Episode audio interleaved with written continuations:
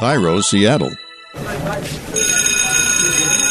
It's time to get schooled with the professor, John Clayton. And welcome to Schooled with the Professor on this very unusual week where basically sports is stopping.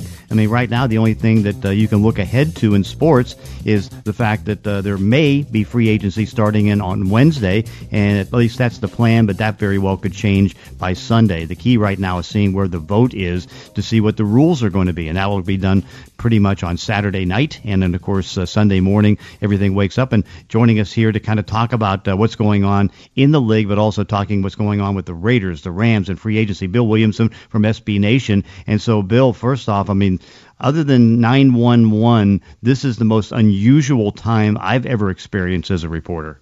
Yes, certainly. And this is probably going to be, uh, as far as work stoppage, longer than 911. Um, you know, 911 was, um, you know, about five days, right? And mm-hmm. this is going. This has the looks of it's going to be a month, you know, at the minimum. Um, so it, it's very strange. And you know what? I mean, it stinks that there's there's no uh, sports on TV, and you know this is mo- one of the more exciting times of the year traditionally of March Madness, and that and, and that and it's, and it's no fun and it sucks, but we have to do this. There's no other choice.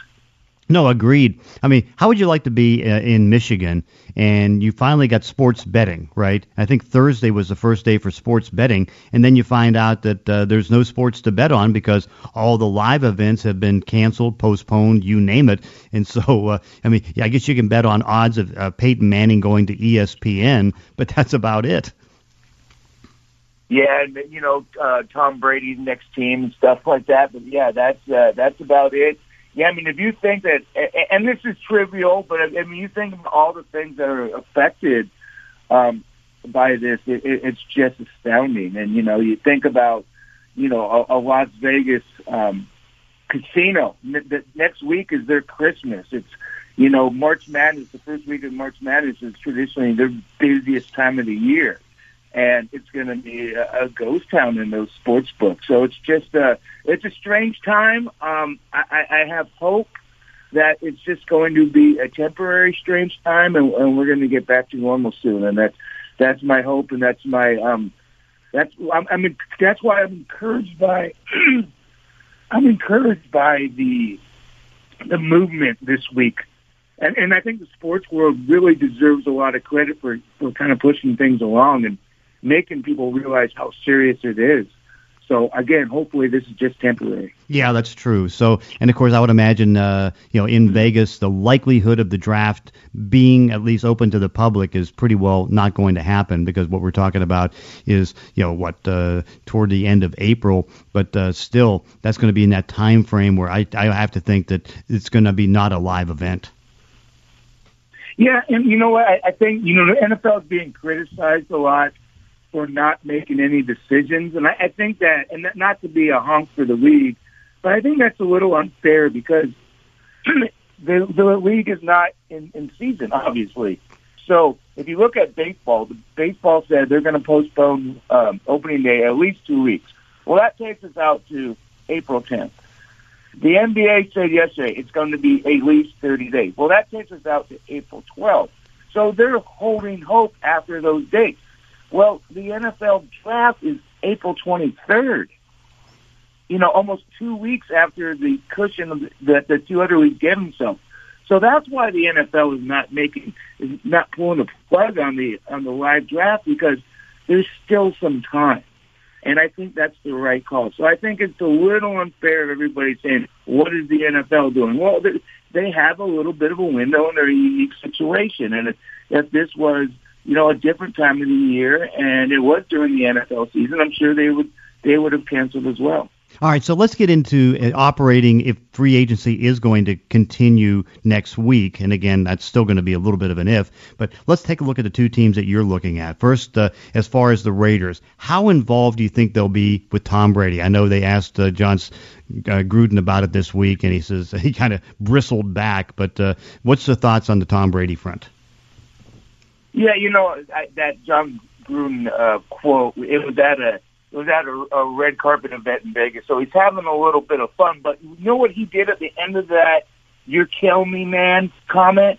He said we're going to look to improve every position, and that's the that's kind of the caveat that he and Mike Mayock always say when they when they praise Derek Carr. It's always the but. It's like they're giving themselves an out.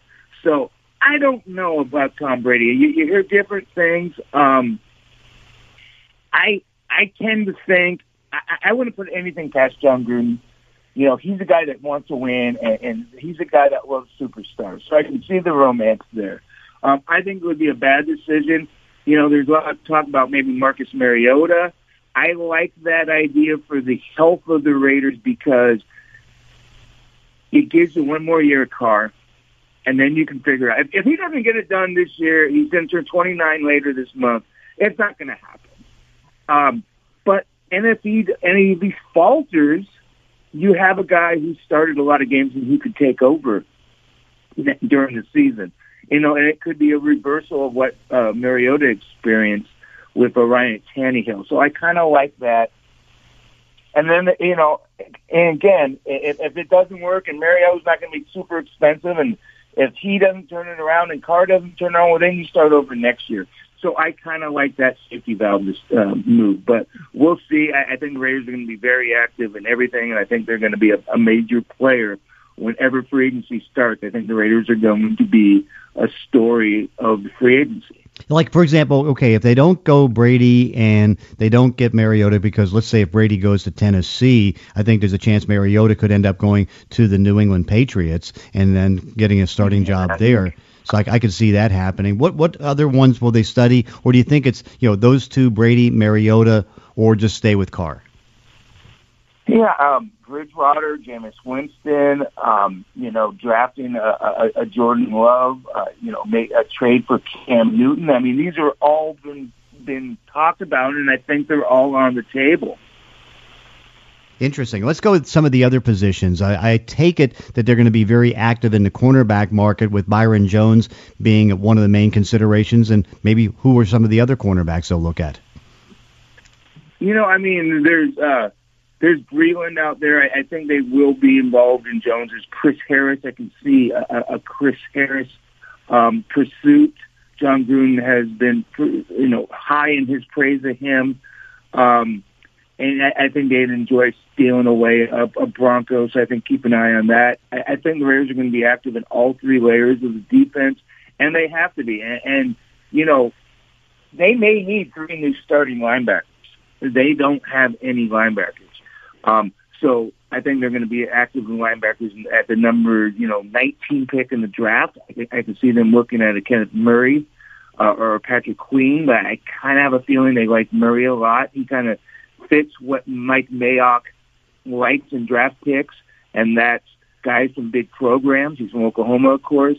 Guys who have produced on the field, and guys who are, are smart in the in the film room, and guys that are good in the community, and that's what and, and the locker room. And that's if you look at the Raiders' top picks last year, those were those guys, Clemson guys, Alabama guys, um, you know, LSU guys, and I but with that said, when I say Mike Mayock have guys, this is a Jon Gruden run organization.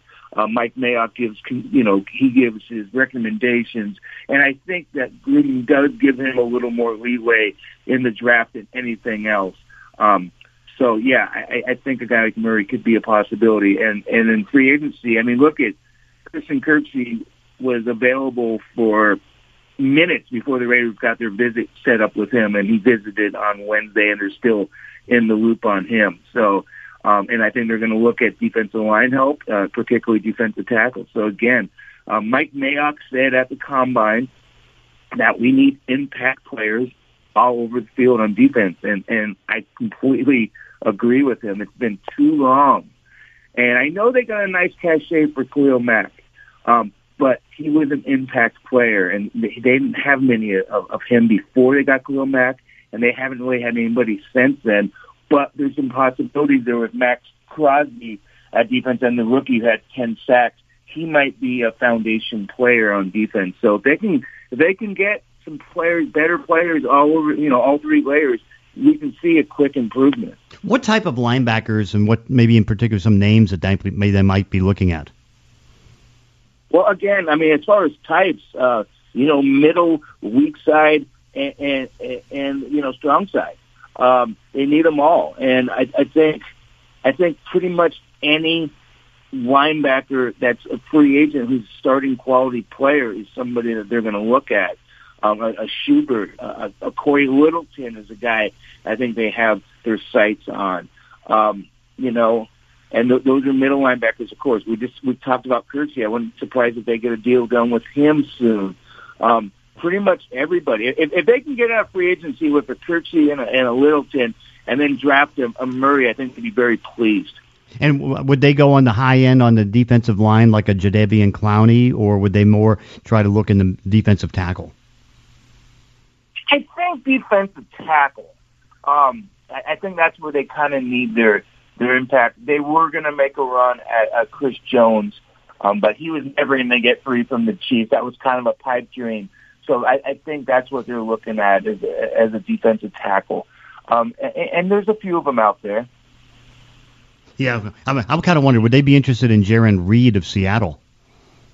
You know, I think he's a very, and, I, and I've mentioned him uh, on, you know, my our, our Nation Raiders site.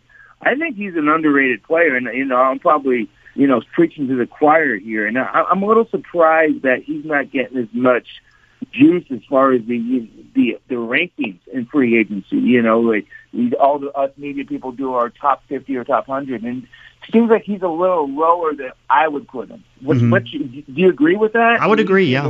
I do. Yeah, I mean the the thing is, is that you'd have to wonder if they're going to have to do a prove it type of contract, or are they going to take the fact that he had ten and a half sacks two years ago because he obviously has the potential to get the sacks because he's had ten and a half, but then last year uh, it was not the sack year, and so does it be a prove it deal or not? And again, you know, it's a good defensive tackle free agency, and he's in that mix. Yeah, yeah, I, I like him. I think he's I think he's disruptive. Mm-hmm. Now, what about anything on offense? Well, I mean, you know, it's it's interesting because if you look at the offense on paper, you say, well, you know, it's pretty good. They don't have many holes. Now they have holes at receiver, but uh, other than that, but they don't.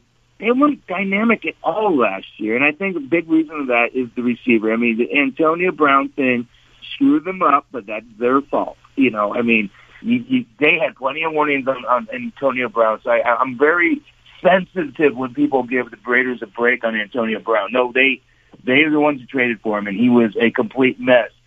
You know when they traded for him. Um, and what, and then they signed Tyrell Williams from the Chargers to be a number two, and I think he's a fine number two. But all of a sudden, he became a number one, and he's not a number one. And he also had some foot injuries, and so that really kind of um, kind of, you know, kind of really stalled the receiver and the trade for Zay, Jones, uh, Zay Jones and Trevor Davis from the Packers last year, just being desperate during the season. Season, so they do need help at receiver. Um, they need a true number one. There's no true number ones out there in free agency uh, other than Amari Cooper, but that's not going to happen. And then, um, you know, in the draft, it's really hard to, to draft a guy. And I know this is a great free agent draft, class, excuse me, draft uh, receiver class, maybe one of the best of this century. But it's hard to ask for a, number, a rec- rookie receiver to be a number one right away. Um, the thing that they got going for him is Hunter Renfrow, the, the second-year uh, receiver, slot receiver from Clemson. Uh, he really came on the end of last year, and he had 49 catches, and that's a nice number for a rookie. Um, so I think he's going to be a guy that, you know, could be an 80 catch guy this year. I think he's the guy that fantasy players should keep an eye on. Um, and, you know, and then you got Darren Waller at tight end, who's basically a glorified receiver. So if they just get, if they get themselves a, a solid rookie receiver who can grow into a number one, and, and maybe another backup, I think they could be pretty okay at receiver. Maybe that's what what Derek Carr needs, you know, because he didn't have much to throw to last year.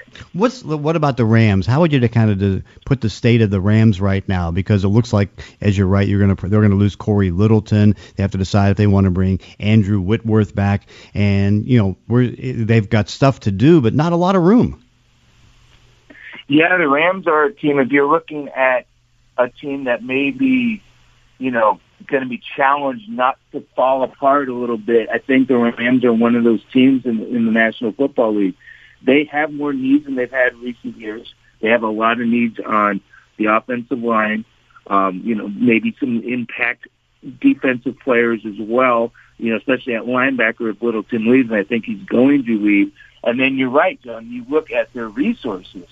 They have uh, projected 15 to 20 million dollars in free agency. That's at the very low end in the league, and they only have six draft picks, and not including not a first one because they sent those two to uh, Jacksonville for Jalen Ramsey. Their first pick is number 52.